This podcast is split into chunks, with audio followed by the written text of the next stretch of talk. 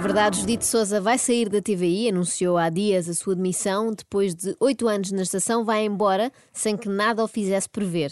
Ou será que já dava para adivinhar? É que há precisamente um ano, Judite disse isto no 5 para a meia-noite. Judite, aceitaria uma proposta da CMTV? Gosto muito de trabalhar na TV. Deixei aquela pausa dramática para Foi verem como ótima. ela pensou na resposta. Pois, mas como agora a CMTV, que é como quem diz a Cofina, comprou a TVI, é normal que Judite se tenha posto a andar, não é? Depois disto, eu não a censuro.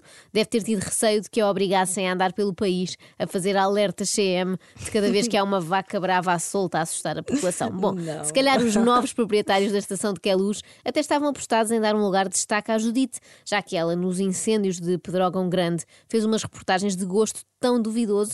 Olha, eu lembro-me que começava com a seguinte frase: Está aqui um corpo ao meu lado, ou seja, 20 valores na escala CMTV. Horror, Mais é recentemente esteve envolta numa outra polémica, já sem corpo, quer dizer, apenas com o seu corpo, já que fez várias fotografias em pose e com roupas sofisticadas quando foi para a Tailândia cobrir o caso das crianças presas numa gruta. Judite foi muito criticada, diziam que parecia estar de férias ou a fazer passagens de modelos. A mim pareceu-me apenas uma profissional muito polivalente. De manhã reporta, à tarde faz sessões fotográficas para o Instagram. Por que não? É a gestão de tempo. Bom, mas os oito anos de Judite Souza na TVI não podem resumir-se a estas polémicas. Houve muito trabalho, muitas entrevistas a grandes vultos da política, muitas perguntas difíceis e também muitas perguntas a roçar o absurdo, que são as minhas favoritas, claro. Como esta que fez ao ator brasileiro Reinaldo Gianecchini. A quem é que você sai tão bonito? Muito obrigado para começar, mas Foi logo assim a abrir a entrevista, como Quem quem é que você diz. sai tão bonito? é que foi logo, abriu assim como quem diz. É, é, o que é que fazes depois do Jornal das Oito? Conheço um bar muito fixe aqui em Queluz, daqueles em que fazem cocktails com fumo a sair. Bom, no meu top de perguntas favoritas tenho também esta. Uh, uh, Cristina, e o que achas desta ideia que surgiu há algumas semanas de andarem à procura de um marido para a Cristina Ferreira? Realmente, se pensarmos que na TVI já se fazem perguntas destas há tantos anos, não vai haver assim tanta diferença agora que vão ser uma espécie de irmã mais velha da CMTV. Acho que nem vamos notar. Judite podia fazer o Flash Vidas com o Polícia da Moda. Bom, mas vamos lá às entrevistas políticas, que isto não pode ser só assuntos cor-de-rosa. Houve uma questão que Judite colocou a José Sócrates que me marcou especialmente. O que é que o senhor acha de ter sido considerado o homem mais sexy em Portugal? A Judite tem uma obsessão pela beleza e É pelo, pelo amor. Bom, mas a mais célebre das entrevistas de Judite foi a Lorenzo. Não sei se te lembras, Carla, era uma celebridade mundial Hum. que só durou cerca de seis meses. Um milionário brasileiro que veio passar uma temporada a Portugal, fez uma festa com a Pamela Anderson e ganhou honras de Jornal das Oito. Ai, já me lembro. Mas você não se considera uma pessoa fútil? Eu não me considero uma pessoa fútil, Como é que você absolutamente olha não. para o dinheiro? Eu estou a olhar para si, você deve ter um relógio que, não sei, deve custar uns 50 mil euros. Cada um, cada você um. tem um- uma cruz de diamantes ao pescoço. Claro. Eh, portanto, vo- você está carregado de, de milhões de euros. Em- A Judite parecia que não. trabalhava numa daquelas lojas que, que compram ouro às pessoas. quem dá mais. estava a identificar os valores. Eu não sei se isto entra na categoria de entrevista ou se foi uma batalha. Parecia. Mas Judite não é apenas uma pivô que está em estúdio, também gosta de sair em reportagem, não só para mostrar as suas novas farpelas, mas também para visitar cenários críticos, por exemplo, no Ruanda. Ah, havia um hotel novo, que era o Hotel Meridian, onde o, ah, o- o Guterres e o staff das Nações Unidas ficaram. ficaram. E eu disse-lhe, eu não vou ficar aqui, engenheiro, eu vou ficar no Hotel Ruanda. Estava reconstruído, que é um hotel de cinco estrelas, é um hotel de charme, e fiquei no Hotel Ruanda e foi uma sensação incrível. Eu estar a dormir, estar a tomar um pequeno almoço, estar junto à piscina de um hotel que 10 anos, 9 anos antes tinha sido palco das maiores Atrocidades? Atrocidades, no barbaridades. século XX. Ah, eu também escolho sempre os hotéis com base no tipo de atrocidade que lá se cometeu anos antes.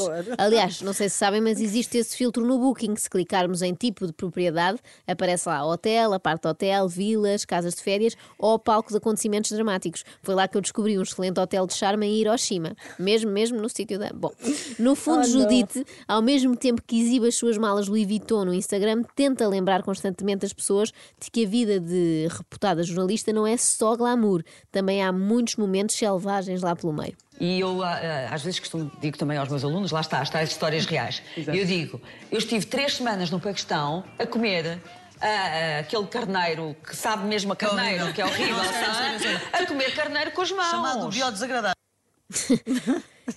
Carneiro que sabe mesmo a carneiro, eu por acaso detesto. Gosto mais daquele carneiro que sabe mesmo a pato. Bom, Judite marcou presença e de que maneira em momentos altamente mediáticos nos últimos anos, desde o tal resgate das crianças da gruta na Tailândia até a eleição de Bolsonaro no Brasil. Mas também lá viveu algumas dificuldades. Digamos que não fez propriamente amigos entre a imprensa brasileira. A comunicação social que estava presente foi informada que ele iria dar uma pequena conferência de imprensa. E nós estávamos em direto com o Jornal das Oito, quando uh, atrás de mim estava Jair Bolsonaro a responder às perguntas dos jornalistas e eu tinha à minha volta dezenas de jornalistas uh, brasileiros a dizerem para estar calada, para não falar, porque era preciso ouvir o candidato presidencial e a verdade é que eu estava em direto e tinha que dizer o que é que estava a acontecer. Imaginar-vos todos, cala a boca, cala a boca. Pois Bom, é, os dito em direto. sim, que sim. horror. Tentar trabalhar é muito difícil. O que vale é que em momentos de tensão, Judite, como profissional experiente que é, usa as suas manhas para se safar. E, e, e não conseguíamos passar a rua porque uh, a polícia tinha já colocado as barreiras de segurança. E eu, nós identificamos, nós dissemos, nós somos jornalistas, nós vamos fazer o, o direto de Buckingham, Ela Lige e tal, e o nosso stand-up, deixem-nos passar, deixem-nos passar. E os polícias diziam: Não, já está fechado, já está fechado, não passam. E eu comecei a chorar desalmadamente e disse: Eu vou ser despedida se os, se os seus polícias não me deixarem passar. que truque! Eu também usava muito este método, sabes, para conseguir aquilo que queria, mas depois aos seis anos parei. A minha mãe disse-me: Joana, agora que vais para a primária, não podes estar sempre a chorar para teres o que queres. E eu, pronto, parei com as birras. Mas a Judite continuou. Desculpa, dá. Não voltes a fazer isso. Quem manda aqui sou eu. Da equipa sou eu. Não é Lisboa. Não tens que estar a perguntar a Lisboa coisa nenhuma. Tens que fazer aquilo que eu quero que tu faças e não é Lisboa que decides. Eu não estou a fazer uma birra. Esta é uma célebre conversa entre Judite e um operador de câmara. Ela diz que não está a fazer uma birra, talvez sim? não, mas foi um bocadinho em tom de birra, convenhamos, Foi, Judite. foi. Bom, este colega deve ter comemorado quando soube que a Judite resolveu abandonar a TV e deve ter sido o único a ficar mesmo contente. Acabaram-se os sermões. Já Manuel Lisgoa já acredito que tenha ficado com pena porque havia ainda muitos projetos para concretizar na companhia da Judite, como este. Quando eh, se soube que a Cristina eh, ia para a Aceitou um outro desafio, claro. eh, a minha mãe, enfim, eh, disse-me: Ai, filha, gostava tanto que fizesse o programa da manhã de hoje. Por acaso eu adorava ver Judite Souza a advogar os benefícios do calcitrim e do Tinha cogumelo graça, do tempo, não era? tinha graça. Judite ainda não revelou o que vai fazer agora, se é um programa da manhã ou não. Há rumores que dão como certo um regresso à RTP. Eu acho que era bom, não só para a vermos de novo em ação, mas sobretudo para não estar em casa a estorvar a senhora lá de casa quando ela quer aspirar. Pois é. que é muito chato estarmos em casa a É a Ah, estorvar. Ela vai arranjar o que fazer e que seja Também acho que feliz. sim, também acho que sim. Acorde com a Joana, a Ana e a Carla. Às três da manhã. Na Renascença.